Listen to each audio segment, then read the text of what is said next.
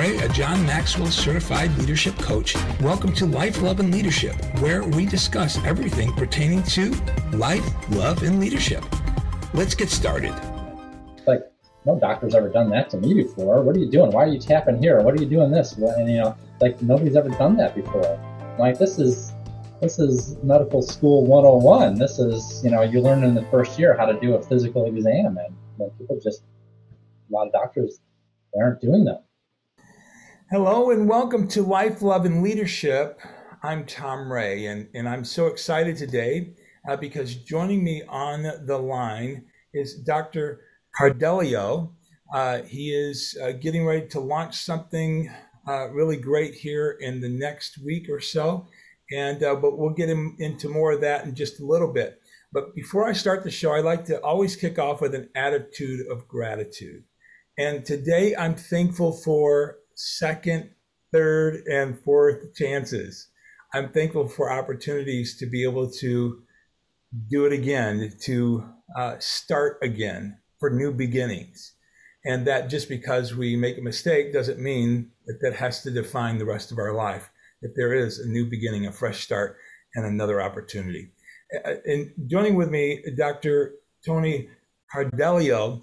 Uh, he's here today. And uh, Doctor, can you tell us what you're thankful for today? Well, I'm thankful to be here with you, Tom. And uh, I said I've had an amazing journey over the last year. Um, it's really been driven by a lot of prayer and direction, and I'm thankful that God has guided me to this point where I'm at, and uh, uh, much blessings upon my family, uh, and this opportunity to hopefully connect more time with my family. And I'm very grateful for that opportunity and and that's what I'm most thankful for today. Great. All right. Well, that's wonderful. And uh, and it's also inspiring, and, and I think a lot of people resonate with that today. Uh, so I'm, I'm so glad to have you on the show today. I, I got to hear part of your story, kind of the kickoff to what's about to come. Yeah, uh, we had a couple of uh, informational sessions uh, yeah. that we held at a banquet center, uh, just to invite community and some of my existing patients in my practice just to find out more about the practice that I'm um, starting up with the uh, with the group Salta that I'm uh, Salta Direct Primary Care um, that I'm joining. Uh, so the direct primary care is not a new type of practice, but it's um, it's new to Shelby Township area. Um, more and more doctors are sort of trying to get into this to have a better practice life uh, and practice medicine a little bit more on their terms instead of terms of hospitals and insurance companies.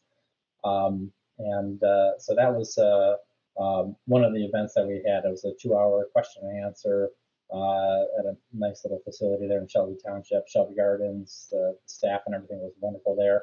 I walked in the first day. I was like, "Oh, this is like my wedding reception. This is." you know, it was very fancy and but uh, it was very good informational session and it really kind of helped to get the message of what the direct primary care is out there to the community. So it was very nice.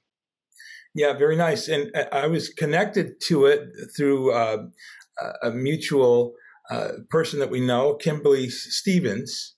Mm-hmm. Uh, she's the one that uh, actually uh, connected with me. I, I, met her at a, at a networking event, and uh, she invited me to come out to be a part of it and and I got to hear some of your story and was really inspired by it and and uh, thought that this would be a great platform for you to share your story your journey your your dream if you will of, of becoming a doctor and as well as uh, what is coming with the direct care as you mentioned just a moment ago so, um, why don't you give us some background story to um, you becoming a doctor, or why why you even went in that direction in your life? Well, I think even from when I was younger, I was you know kind of had um, the idea that I wanted to be a doctor. I was very interested in the human body, anatomy, and uh, memorize all the names of the bones. When I was in second grade, I remember that and having you know competitions in our biology class. My father is a doctor. My uncle is a doctor. Uh, my father's a dermatologist. My uncle was an ophthalmologist. My sister's going in medicine, is in dermatology with my father. So a little bit of background and history there. So, you know, it was something I was familiar with, but it really kind of resonated with me. I just, you know, really, you know, especially, um, so I went to osteopathic uh, medicine. So uh, that has a lot of integrated hands-on. We learn all the you know different techniques for doing uh, manipulation for spine joints and uh, extremities. Um, and I love that aspect of you know holistic healing. Um, so that was something that really uh, kind of resonated with me because I saw my father do some of those adjustments every now and then on family members, and I was like, I was just always fascinated by that. It was just really interesting.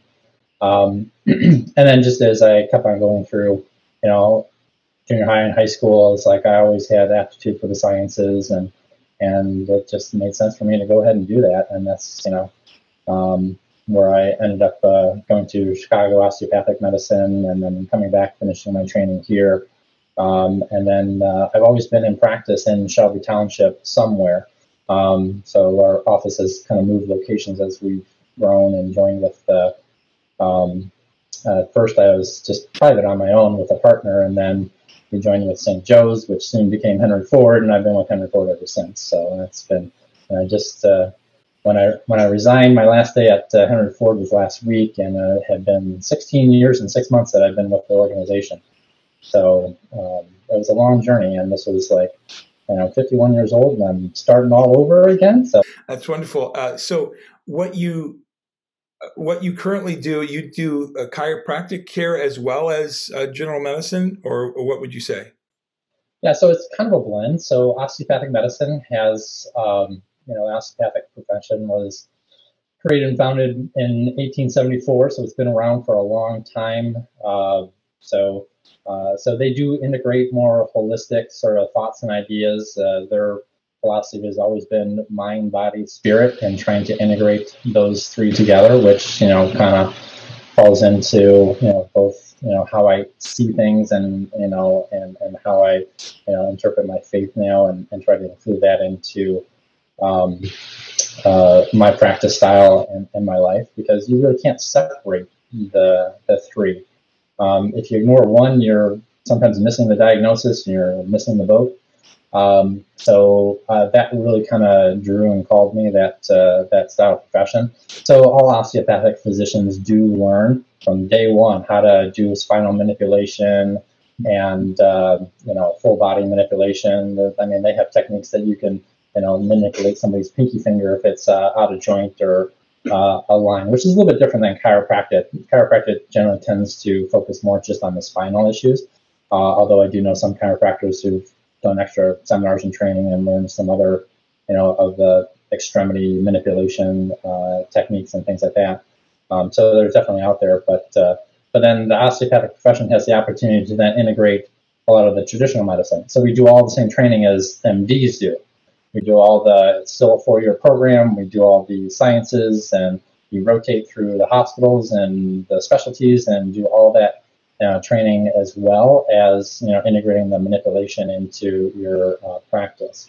Um, now, I would say that a lot of osteopathic physicians do not do uh, the manipulation, uh, especially you know when you get to specialties. You know, you have a neurosurgeon who's probably not going to do a lot of you know um, you know spinal manipulation. They're focusing more on surgery and taking care of other things, but uh, usually that falls into family practice or primary care um, who will do the spinal manipulation. Uh, but I can probably count on my two hands how many people I know that do it regularly in their practice. So um, I, I, don't want to say it's a dying art, but it's um, it's something that I think a lot of people don't um, see the benefit of how it integrates into. Um, so that's one thing that I, when I did my training, I had some great doctors that I worked with that that's all they do is they you know they give up their traditional practices and all they do is the manipulation. Um, so I got to train with them and see how they integrate that and and even doing inpatient work on patients who have had surgery and or who have pneumonia or respiratory illnesses and how you can do manipulation on the chest and the ribs and things like that to ease their breathing and and and help them heal a lot better and faster than just the traditional medicine way. So, and there's been some great examples, and um, you know, in osteopathic medicine also the manipulation aspect of things is very heavily researched. So, I mean, they have every single college of osteopathic medicine has a research arm and program where they actually do studies and they have fellows and um, and they publish and they document all the benefits and, and what happens when you know you integrate the uh, manipulation into your, your practice. Um, it's very effective, it's very powerful, and um, I have even personally many examples of patients who had, you know, probably thousands of dollars of workups for um, chest pain and, you know, they're having a heart attack, is that a heart issue? Um, and it ended up being a, you know, I just had to manipulate their rib, get it right in the back position, and their pain's gone instantly. And so, uh, you know, a lot of examples like that. It's not always that simple, obviously, but you know, there's a great opportunity for that style of medicine to, you know, in the osteopathic profession to to do that. Awesome. Um, have you ever heard uh, Doc, my arm hurts when I do this? Yeah, don't do that. don't do that. Um, mine actually hurts when I do that. I think I got frozen shoulder or something, but um, but uh, uh, uh, but I, I, can resonate when you were talking about uh, a person thought they were having a heart attack. I remember several years ago, I, I, actually reached over to grab this empty box that was sitting next to me in the car and to lift it up and out. And I felt something pop in my back and I thought I was having a heart attack. Just the pain was so severe. Uh, and then I started to panic a little bit because of that. And uh, it was just something that had popped in my back and it had nothing to do with my heart, but it was quite an experience.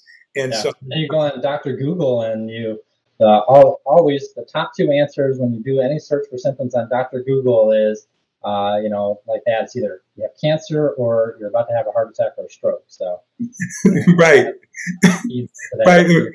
Oh, what's going on? Yes, and always running to the extreme. Um, you know, I was really uh, blessed by seeing uh, the. There was a couple hundred or maybe 500 people in at the uh, the Shelby Gardens event.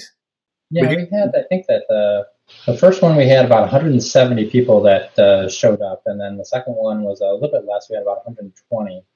Um, and uh, I think initially we had like over 200 people signed up, and a lot of people last minute, you know, called back, oh, I got something else that came up, and I can't attend now. Um, a couple of people had COVID and didn't want to come and infect everybody, which was nice. So, yeah. Um, but uh, yeah, it was a great turnout. So when we talked to the the team at Salta uh, Direct Primary Care, when they had done this uh, with other physicians, they were always they kept on telling me it's like this is you know we've never had a turnout like this or you know, we've barely gotten 100 people to, you know, come to some other events in the past when we've launched other offices.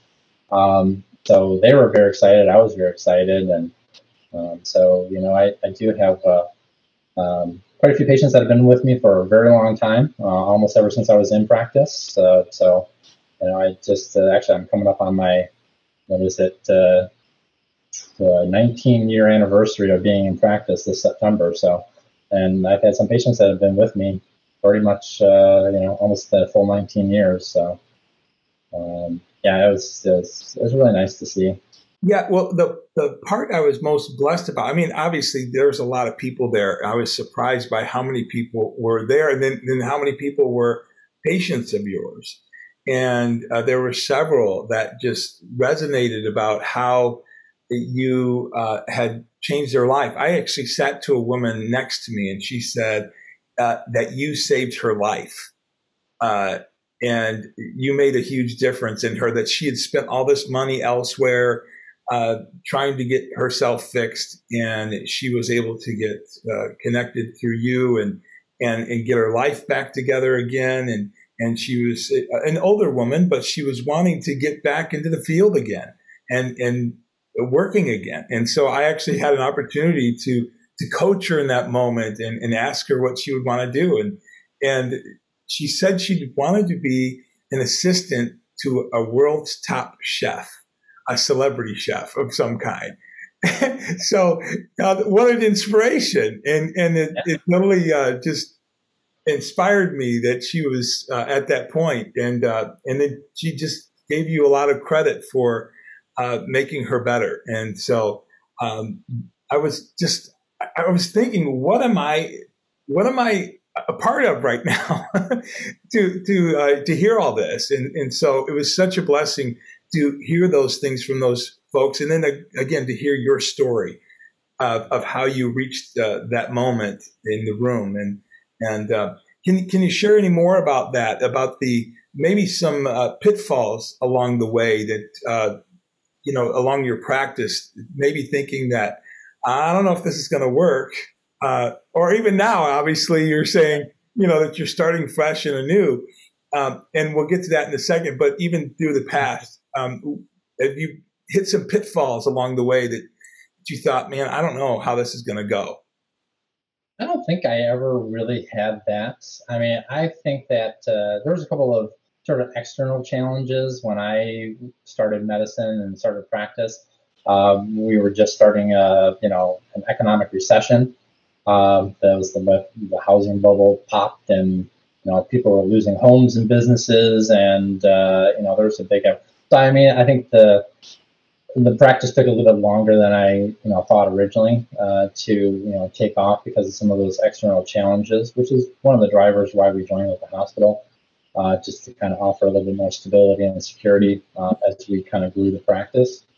Um, but I don't think I ever had any concerns that it's like, oh, I'm doing the wrong thing here um, or anything like that. Um, and I think that as I, I just described, so what I described to somebody recently is that you know I've come to the conclusion that I've I've always been a direct primary care style of practice where you take more time and you get to you know know the patients more in depthly, which is sort of the, the point of the direct primary care is to you know get a, a more close relationship with the patient patient know every aspect of themselves their family and not just rush them out the door and i've always practiced like that and that's you know something that I, I, I love talking to people and getting their histories and, and figuring out you know kind of what's going on i have that little bit of sherlock holmes problem solving in me um, so I like to do that. So, but it's nothing magical that I do. I just spend time with patients. Hmm. They open up and they're, you know, they're more often than not, they're just grateful that somebody actually listened to them. And that can go a long way to just uh, alleviating a lot of stress and anxiety in somebody's life about, you know, I don't know what's going on with me. I don't feel well. And everybody else that I've seen so far has rushed me out the door. They do one or two tests, everything's normal. Um, and then, you know, nothing ever changes. And then you know, they come to me and they're like, I mean, even patients who don't have any complex issues, they come to me and I do a, my my basic uh, intake and, and exam on them. And, you know, and I, I don't know how many times I've heard over the last 19 years, like, what are you doing? I'm like, well, I'm examining your abdomen. Like, no doctor's ever done that to me before. What are you doing? Why are you tapping here? What are you doing this? And, you know, like nobody's ever done that before like this is this is medical school 101 this is you know you learn in the first year how to do a physical exam and you know, people just a lot of doctors they aren't doing them. And they're they're not hands-on. You, you have to touch and listen to the patient and you have to be close to them.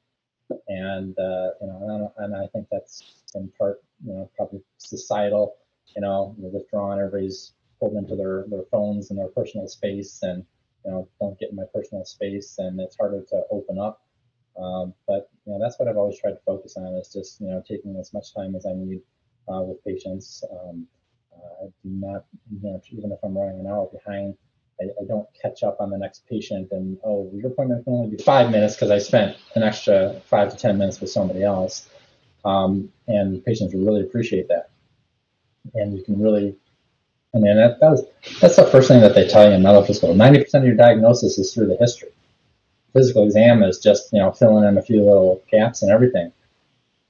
Yes, I, have experienced uh, both uh, kind of doctors where I felt like I was a number, and then I felt like I was a person uh, that that uh, the doctor cared about to sit down with me and just take a moment and make me feel relaxed and, and not rushed and not that I have to think of all the things that I was struggling with in a second so I could get a quick diagnosis.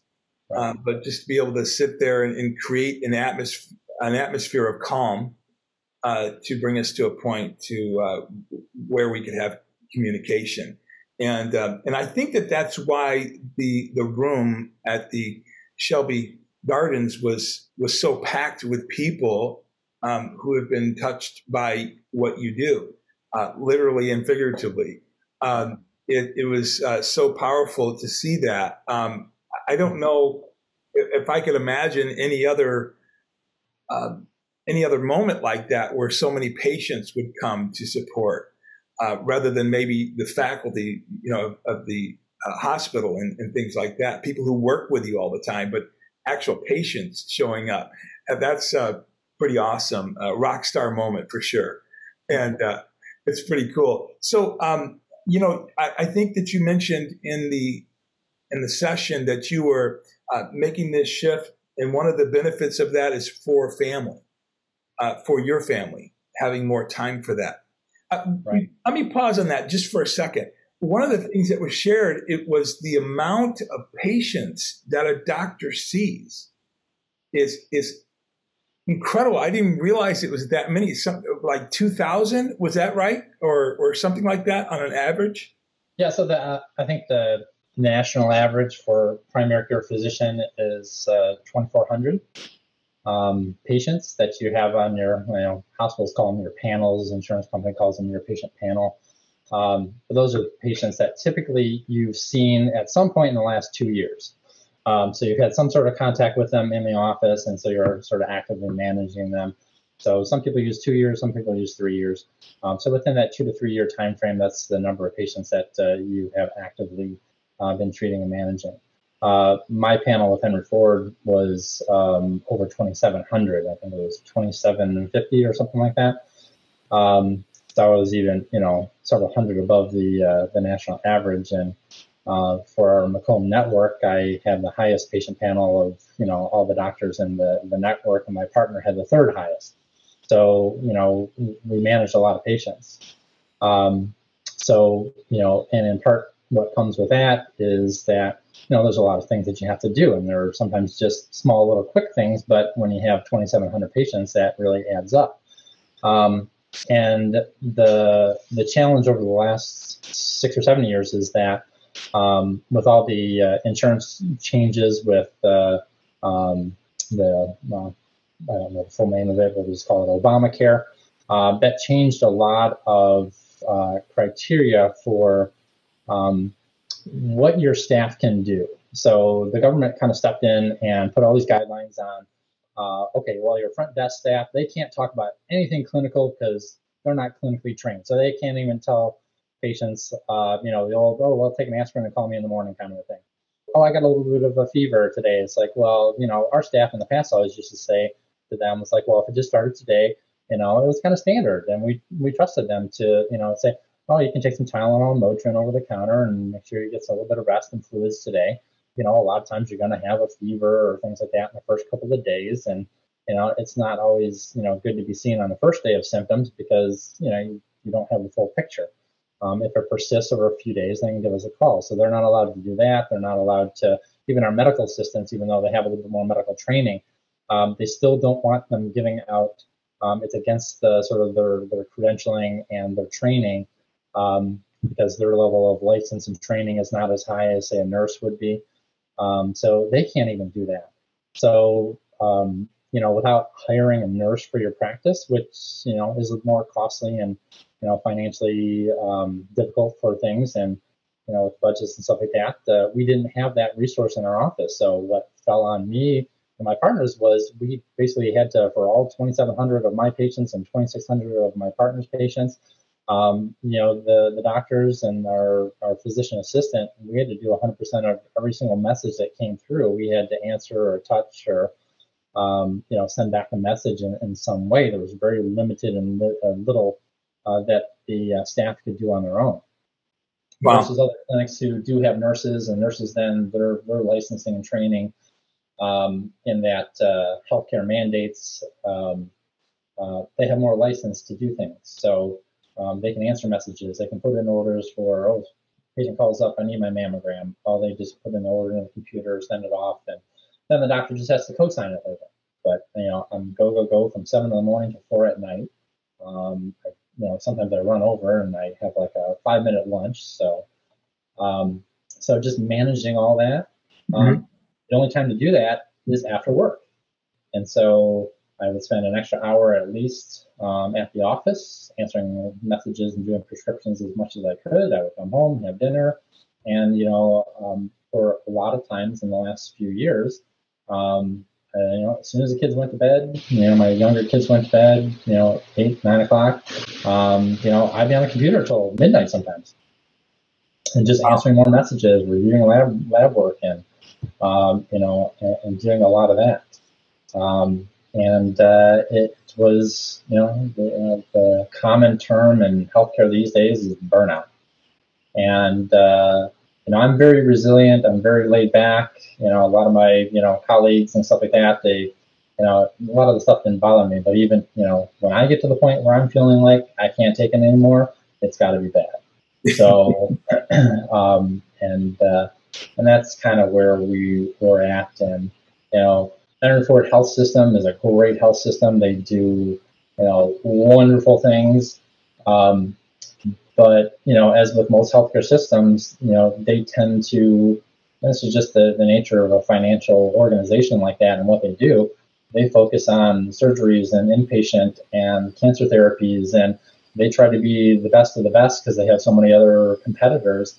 Um, you know, I, I, felt like you know, the, even though we feed everything as primary care, you know, it kind of felt like you're you know at the bottom of the barrel and you know, nobody's, uh, you know, uh, focusing on that aspect of things. And, you know, uh, after years of conversation and, you know, I, I, just felt like it needed to have a change and, and, uh, you know, the opportunity here presented itself and I reached out and uh, it was very favorable. So, so it, it kind of, it kind of conflicted with um, your uh, purpose, what you wanted to do, and how you wanted to spend time with with your patients, and uh, make those moments as personable as possible.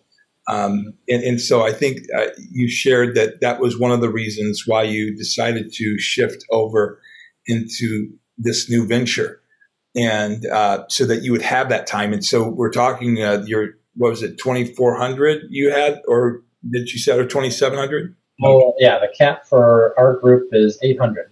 You know, less than a third of what I've uh, been doing. So, I mean, just thinking about that, it's like you know, you feel like a little bit of weight. Oh, I can breathe. Yeah, the advantage for that then ties back to my earlier question is is about family. Uh, being one of the reasons why you decided to go this new direction with, with Salta. Uh, so why don't you tell us a little more about your family? How long you've been married and, and how many kids you have and things like that. Yeah, so my wife and I met in high school. We started dating then. So um, we got married in 1994. So um, this is going to be uh, this December will be uh, uh, 28 years of marriage. Um, about 36 years of being together and you know dating before we got married. Um, so yeah, we've been together a long time, and uh, we have four kids. We have um, two older daughters that uh, uh, my oldest is age 23, just graduated from uh, college. Uh, my next uh, daughter is 22 and still in college. Um, and then uh, my wife and I um, waited 12 years to have the rest of our family, and we took a, a, a, break, thought we were done, and then, you know, God called us to trust in Him, and He gave us uh, two more children. So we have a nine-year-old and a six-year-old. Wow. Um, you know, a daughter and a son. So um, and you know, I, I, was involved a lot in uh, before the younger kids were were born uh, with doing a lot of administration, and you know, even that was a lot of meetings, meetings, meetings, early morning meetings, late night meetings, driving downtown to Henry Ford, and you know, uh, doing all this. Uh, you know, back and forth. And so I kind of withdrew from all that and just turned strictly to clinical practice, which, um, you know, probably double edged sword there. I had not as much drive time to and doing all these meetings, uh, but that really allowed me to focus on the practice and it grew even more. So then I added even more patients over, you know, those, uh, you know, six or seven years as well.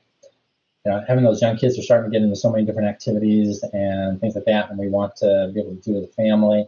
And I really just saw that the current practice style and the you know how much work I was putting into you know things you know I need to put in after hours and, and not even with all that extra time being caught up ever. Um, I, I, really wanted to focus on something different so I could have more time physically present.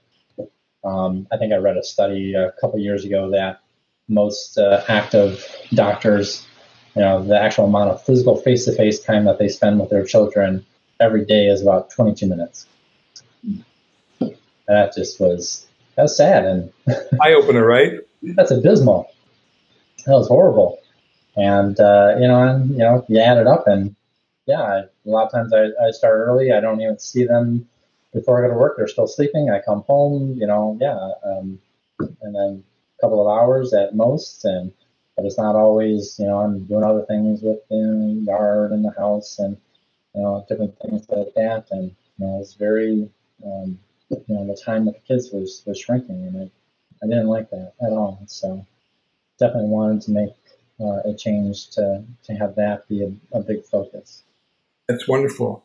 I, I, you know I remember my dad. He he worked as a, a lab technician in Crittenton Hospital, um, and uh, he was also a, a, pastor. You know he worked uh, second shift. So while we were at school, he was at home doing pastoral duties, and then he left for the second shift to work when we got home from school, and then um, we were in bed by the time he got home. And so the only time we got to see him was Wednesday night for church and, and Sunday for church, really, um, unless we did vacations and things. So um, he was committed to both calls um, of the medical field and uh, the call of God on his life. And so uh, it was quite an, ex- an experience.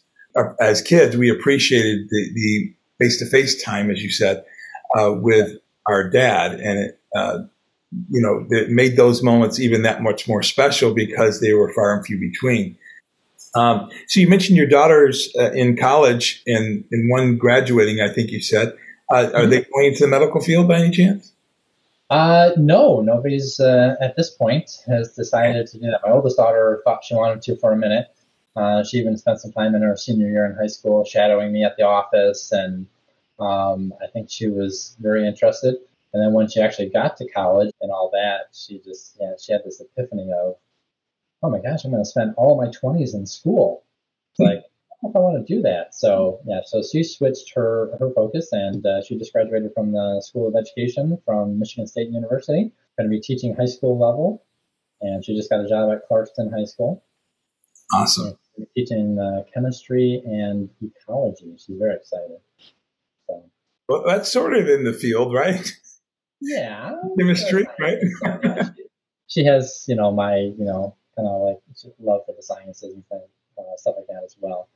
Uh, and then my uh, my next daughter, she's um, she's also kind of in, you know, has you know leaning towards medical field. She's not going to be a doctor. She didn't want to kind of do that. Um, you know, as far as the the again the time and the training and and things like that. But uh, she's going to be uh, starting a, dietitian program um, this fall and uh, at Madonna University. So awesome. Very, she's, she's very excited about about that, and she's been very focused on health and nutrition over the last few years, and, and it's like, and uh, yeah, I think she's found her calling, and she's been very excited about it. That's great. Um, I want to uh, in, in, just a moment, I want to be talking about Salta and the grand opening that's taking place here, and and and, and plug that. Uh, but before we do it, I, am I'm, I'm very passionate about marriage. Um, you know, I do marriage conferences and and things like that too, and um, and speaking to the man and and about how to be the leader of the house and and and all of that uh, from this aspect of leading well. Um, and uh, and uh, my wife and I will be married 31 years this August. Uh, so, uh, but I'm very excited for you and congratulations to 28 years. I think you said. Um, uh, but I wanted to ask you, where did you meet your wife? Um, in geometry class in uh, high school. So yeah, she was she grew up in Shelby Township, and her parents moved to. I grew up in Rochester, so went to the high school, Adams High School there.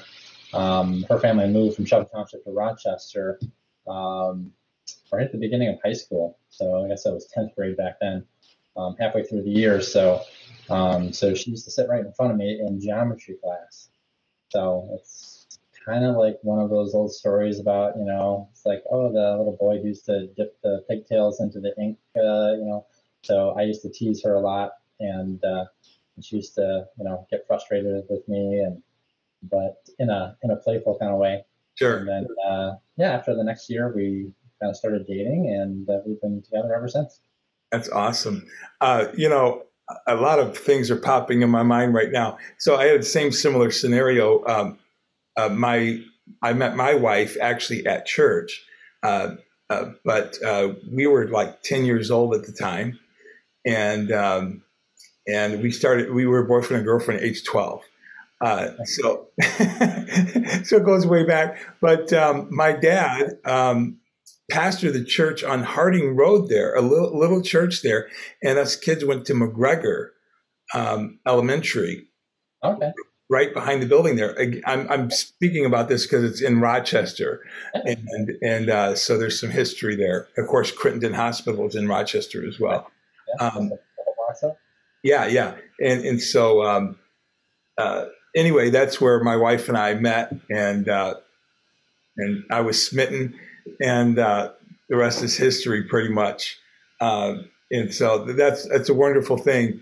Uh, what you're talking about, yeah, my wife and I we used to call each other names and, and stuff as kids, you know, growing up, and uh, and it was just uh, it was a lot of fun. She was uh, best has been best friends with my two younger sisters, and and so that made it a little easier for me. So she's always been a part of the family and, and such a blessing. So but it, it's very, very cool what's going on uh, with you and, and uh, a lot of excitement in the shift and, and uh, in going to Salta uh, and, and, shifting into direct uh, primary care. And uh, so, why don't you give us a, a, an overview of what's about to happen come August 1st? Sure. So, um, probably should start with just just a little bit of background. So, you know, because a lot of people, you know, still, you know, don't know what direct primary care is and they haven't heard of it before.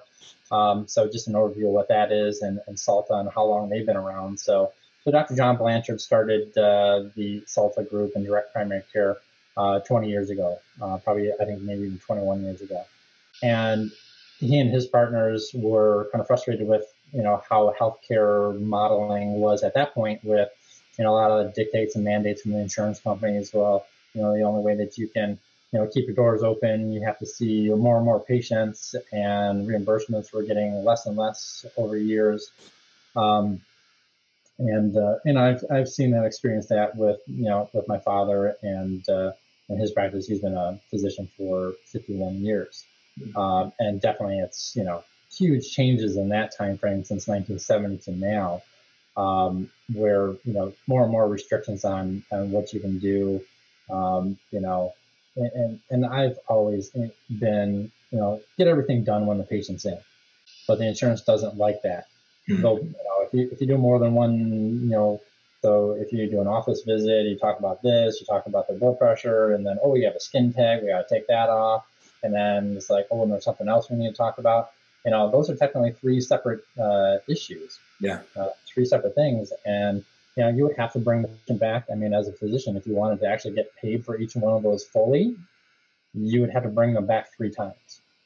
So, um, so direct primary care um, and what Dr. Blanchard and his partners, you know, they asked the patients, "What do you want?"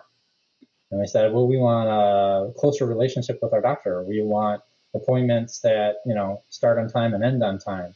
Uh, we want more flexibility when we need to get in. We need to be seen now. We don't we don't want to wait two three weeks uh, to get in, and we we want to you know when we call the office, we want to be able to talk to our doctor. Um, so so that's you know what they did. They compiled all these uh, you know requests that patients were asking for that they thought would make you know a great practice, and then they implemented them. And they did that in the model of direct primary care. So to do that, um, what direct primary care does is it charges a monthly membership fee and uh, it's a flat rate. It uh, it does not adjust or change, and that covers everything that you have done in the office. And then the insurance companies are completely out of the picture. Uh, they don't get billed. So when patients come into the office, everything is covered. So if they come in five times a month or you know five times a year, um, the price is the same. Nothing ever adjusts, and everything that we do in the office is covered by that. So if you do an EKG, a urine test, um, you know, breathing tests, uh, surgical procedures, Um, a lot of those, uh, you know, extra things in the office, we extra things. Um, those typically are applied to patients' deductibles, and they have to pay out of pocket for those, you know, a lot of times anyways. Mm-hmm. So, um, so the direct primary care overall, and a lot of patients, they can end up saving um, money even though they're being charged on top of their insurance. They can typically change their plans to um, to have just more catastrophic coverage, and uh, and they can end up saving a lot of money on their health care. But then they have the ability to know, be, be seen pretty much on demand. So, so direct primary care also likes to focus on, you know, focusing on the patients. How do you need to be seen? And a lot of times, you know, now, especially with the, you know, the pandemic, really pushed and drove a lot of the um, new technologies that came out as far as video visits and telephone visits, um, you know, and, and, things like that. So, you know, with Salta Direct Primary Care, you can be seen in person, you can be seen by video visit, we can do a telephone call, and um, and there's are a lot of restrictions on those with the insurance companies. So insurance companies never ever pay for a phone call. They had a little bit through um, the uh, the pandemic, but those are starting to dry up, and they're kind of reversing the decision as the pandemic is you know waning down now. Um, so you know a lot of physicians they just don't do a lot of phone call visits because they don't get paid for it. So and that's you know time that they're not getting paid for, and they have other things to focus on. So so with the direct primary care model, all that opens up and you have much more flexibility to treat patients um, as they need to be seen and treated. Um, and we always keep 50% of the uh, appointments open for the day for those uh, same day and, and urgent. Um, appointments are longer, so the minimum appointment is 30 minutes, and that's for your follow-ups and rechecks and little more simple things, physicals and new patients and and and even if you need it, if the you know doctor feels like you need it, they're hour long appointments. So, and that's what the direct primary care really you know offers uh, to the patient. So it's it's much more true patient centered care. So there's been a huge push in um, Blue Cross has been Blue Cross Blue Shield of Michigan has really been sort of leading the charge at this, creating um, a structure called patient centered medical home you know, that, you know, tries to drive some of these things. Longer appointments, keeping same day spots open, um, and doing all these things that, you know, are, are patient focused, but still the reimbursement that healthcare offers is still uh, volume based um, reimbursement. So, so a lot of times it's, you know, these great ideas and things of creating a more of a patient centered uh, experience, uh, they end up falling apart because um, you're still running around trying to take care of thousands of patients, and you don't have time to implement these in the way that they're um, truly meant to be. And direct primary care really does allow you to do that. So, you know, and Dr. Blanchard always says, like, you know, it allows physicians to practice like they were trained and as they should. So the the Salta uh, structure is uh, kind of a one-stop shop for the uh, patient to come in and, and just be uh, kind of cared for in, in various places uh, of, of medicine, would you say? Yeah, I mean, I think you're you're offered that opportunity because when you know you have access to your physician, one of the things is that you know you can always guarantee to either be seen immediately or by the next day, um, even after hours. All the patient calls are directed to the physician if it's an emergency. So patients will um, get transferred to my cell phone personally after hours if it's an emergency. So there's no answering service that you have to take a message and try to get a hold of the physician. There's no other, you know, doctor that's on call for you. There's no other, um, you know, group in there. So, um, so that does allow a sense of comfort for the patients that I don't need to go to the urgent care. I don't need to go to the emergency room because um, I know my doctor knows me the best, and that's where my care should be. Primary care. That's your primary source of care. It should be. I mean, a lot of patients they they do. They they call the office and oh, I need to see Dr. Cordelio. Okay, three weeks, two months. You know, for some things, you know, longer appointments, those 40 minute physicals, sometimes those are two months out that they're scheduled. Um, so access is definitely a, a challenge for any, uh, primary care office that you know has a full panel of patients. Um, and and that's why all these offices then hire nurse practitioners and physician assistants. Um, you know, and they end up taking care of all the urgent stuff, and uh, and then the doctors do more of the you know more complex you know care, and, and a lot of times that's how you know the mid-level provider providers like uh, PAs, physician assistants, and uh, nurse practitioners, you know, they function. They see more of the acute issues in the office, even though they're fully able to see the complex issues. And, and our PA at our office definitely did that um, with diabetes and heart disease and, and all the more complex uh, diseases. Um, but you know, when you offer that ability to know that you're going to get in, know that you're going to talk to your doctor, that alleviates a lot of stress and anxieties and it actually ends up saving a lot of money in the long run for not utilizing those expensive types of care like emergency rooms. You're, you're not getting out of the emergency room without racking up at least a $3,000 bill. And that's even if you just kind of go in and come out. Yeah. Wow.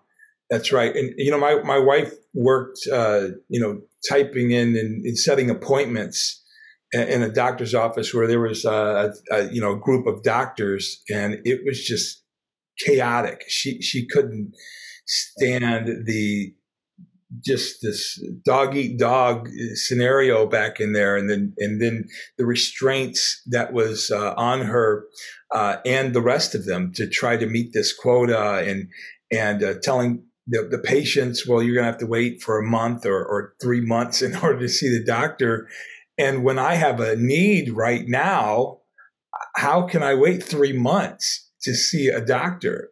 And and it was almost like you know they're playing the lottery back there, you know, making appointments for people. And m- my wife just couldn't, you know, handle the environment because it was so uh, it was so raw.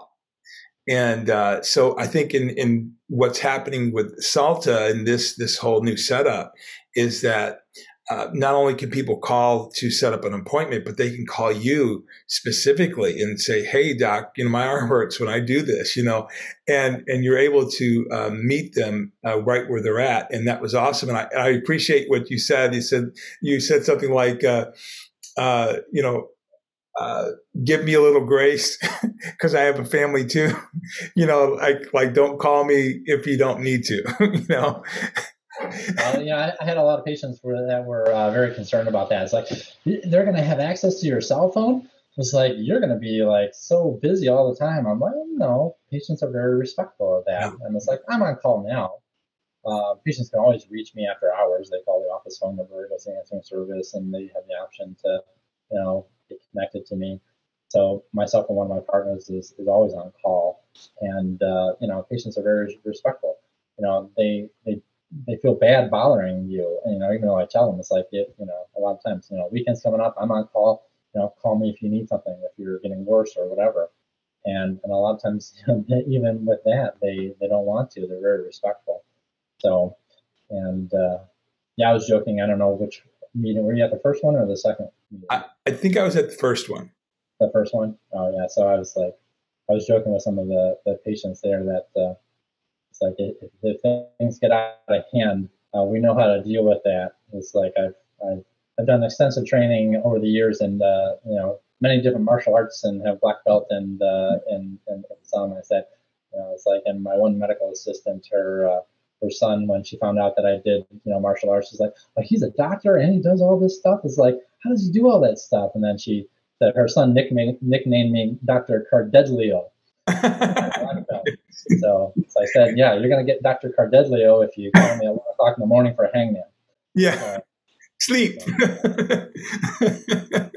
That's awesome. No, it's like patients don't abuse that. And, uh, and I know many other physicians who do that regularly. They give out their cell phone for their patients. Um, they typically have smaller panels and they're involved in administration as well. But um, yeah, I know several doctors who you know, they just give out their cell phone to any and any patient that you know uh, they feel is needed, and you know you're never inundated. So that's wonderful, and it's just one other uh, benefit to being plugged into what you're doing, especially because you're actually going to have time uh, to connect with them on, on a more personal basis. I always found that you get less calls the more time you spend with the patient because when you can answer all those questions and give them more information about what to expect with what they're going through, then they don't tend to panic or freak out about like, oh, now I was in there yesterday, but now I have this symptom. Well, if you can sort of guide them and tell them to expect that you might get these symptoms in the next couple of days, you know, before you start getting better, then you know that actually reduces a lot of you know calls and and the urgency of things. So the more time you have to spend with patients, um, the less phone calls you're going to get after hours. Yeah, and and the fact that uh, you you know who Susie is, right? You you've got to spend time with Susie, so when she calls you, you already uh, remember a lot of her background, and you're able to say, "Oh yeah, no problem, just do this, do that," and and you know from a personal, uh, firsthand experience, and uh, I, I, think that that's a powerful thing for uh, this new, uh, well you said it's been around for about 20 years, I think now with, with direct primary care. So yeah. Primary know, a lot of people know it's a it's a little bit different. It's a different model, but concierge medicine. A lot of people have heard about that, where you know patients will pay a very high premium for you know uh, exclusive care from a doctor, um, and that's you know that's not what direct primary care is. But a lot of people think that they're the same thing uh, but they're very different. Um, and direct primary care, especially with SALTA, you know, they want to, they would love everybody to have a direct primary care physician as their physician. So they they try to make it uh, within you know anybody and everybody's means to to to do that with their monthly premiums, and it's very affordable. Yeah, I'm hoping that the the medical insurance industry will see this as as a benefit to the the patient rather than just to them uh, making money, and and that they see this as an opportunity for that, so that those who, uh, even though the the uh, the cost for uh, have you know going to SALTA, the primary direct primary care is very very inexpensive, um, but for the insurance company even to be a benefit there to help uh, supplement the, that uh, amount uh, which again is super affordable. And I, I, was surprised by all that was offered. And, and you can even get an adjustment if you need one. and, and, so tell us really quick about the, the grand opening and, and your, your start uh, for August 1st. so, yeah, things are well underway. The office uh, space is. Uh, uh, we're going to be subleasing from one of the other doctors in the uh, building that we're going actually back into. my office used to be there for 11 years at the Shelby Medical Mall at uh, 23 and Schoenherr. Um, so we're going back in there. Everything's kind of all set up. The staff has been working diligently. Um, so next week uh, I'll be at the office, but not seeing patients and getting the final things all fine tuned and getting our workflows worked out. And then uh, August 1st, we already have patients on the schedule, and the patients have been that have signed up have already been calling, and and uh, we've been reaching out to them. Um, and that's again part of the personal SALTA experience. Um, we don't wait for you to call; we call you.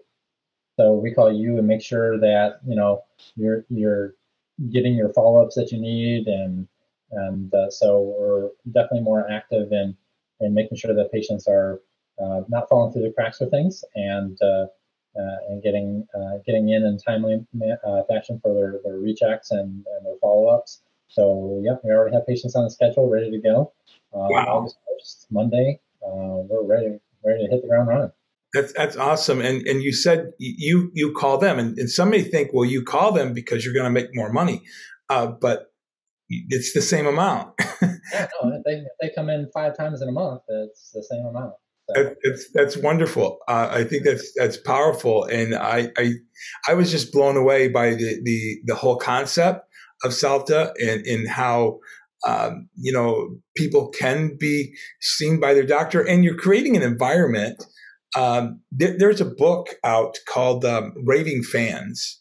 I don't know if you've had a chance to read it, but it's it's basically a, about customer service and, and, and all of that.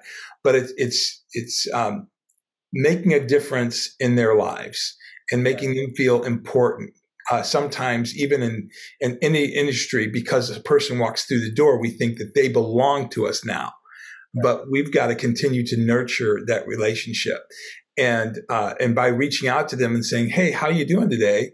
You know, how you feeling? You know, there's, uh, there's a test that you could probably use and it's not going to cost you anymore, but we want you to come in because we, we care about you. And, and so that's pretty powerful about the SALTA model um, and the direct primary care. And, and so uh, how many spaces do you know uh, are available still uh, for your particular office? Because uh, by the way, there is several SALTA offices. Is that correct? Um, correct. So uh, most of the offices are in uh, Oakland County. They have Troy, Pontiac, Auburn Hills, Clarkston, and then they have an affiliation. They have a practice in Ann Arbor with the University of Michigan. Victor's Care there that they manage and and run as well. So, um, so yeah, so this is their first you know kind of extension out into the Macomb area um, and Shelby Township. Um, and you know, Salta tries to work with individuals directly. They they get a lot of people who sign up with them that don't have health care insurance because their employers don't offer it. They have like you know they fall under the mandates for needing to provide insurance for their employers, uh, hairdressers and salon workers, restaurant workers, waitresses, waiters, and, and things like that. Um, and they can get a lot of healthcare for you know the monthly fee that uh, that Salta charges. Um, so that really is a good supplement to things. But then they also try to work with a lot of you know employers, and you know they have a lot of great data and research that shows that you know they save the healthcare companies a lot of money, over 20 to 25 percent of healthcare cost reduction, and in working with the direct primary care model versus the traditional insurance payment reimbursed fee for schedule, uh, fee for service uh, type model. So you know they they try to you know work with a lot of employers, and then their employer pays for the monthly fee, and so and it's just part of their benefit, and so um, so you know it's it's, it's very beneficial um, to be able to offer that to patients, and it's becoming more and more popular. There's other other groups. Is not the only direct primary care group in Michigan or in Southeast Michigan. Um, it's, it's I think going to change healthcare quite uh, quite a bit over the next 10, 15 years. Well, awesome. And and there's still openings for your particular office in Shelby Township. Oh yeah, that's yeah. That was the original question, wasn't it? Yeah. so yeah, we still have uh, openings, but I mean, every day I have uh, girls will send me messages like, okay, ten more people signed up today, twenty more people this week, and so um, and uh, so yeah, we're well on our way to the 800, and uh, so yeah, I would uh, you know, some people like to say, "Oh, wait and see," and it's like, well, you never know how much you know things are gonna like take off. Uh, you know, so I, you know, I think once people realize like, oh, Dr. Carleo is not there anymore, it's like, oh, I need to, you know, finally, finally sign up like I said I was going to. So, you know, you never know when that's gonna, you know, hit. But we have, you know, a lot of interest and a lot of people are signing up on a daily basis. So it's very exciting to see that. So, how can people sign up? So they can just go to the uh, uh, website is the easiest place. So all the registration for practices are done through the website. Uh, it's all online. Um, you can just go to Salta's uh, website, which is www.saltadirect.com. And Salta is S-A-L-T-A, direct.com. And uh, currently on their main page, there's a link for my practice, and then there's links for the other practices um, that uh, might have space and availability as well. Um, and then there's links to go to the direct pages and get more information on the individual practices for Shelby, Clarkston, and uh, Troy and Auburn Hills um, as well. So, but that's the easiest way to do is uh, just go to www.saltadirect.com.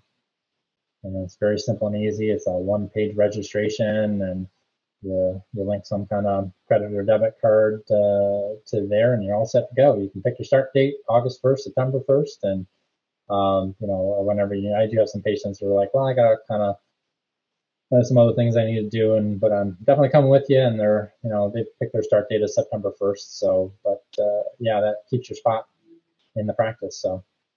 That's great. That's great, and and uh, I, I, think a lot of people are going to find a benefit in this.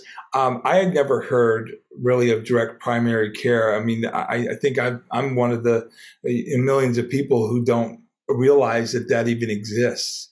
Um, and uh, you know, the the traditional form of medicine that's available to us, uh, or or medical care that is, is has been like what we've been used to, and now the direct primary care is available, and uh, and I think it's a, it's a great model, uh, for for people to feel both uh, uh, as a, as a person and uh, instead of a number, and and of course to get the care that they need.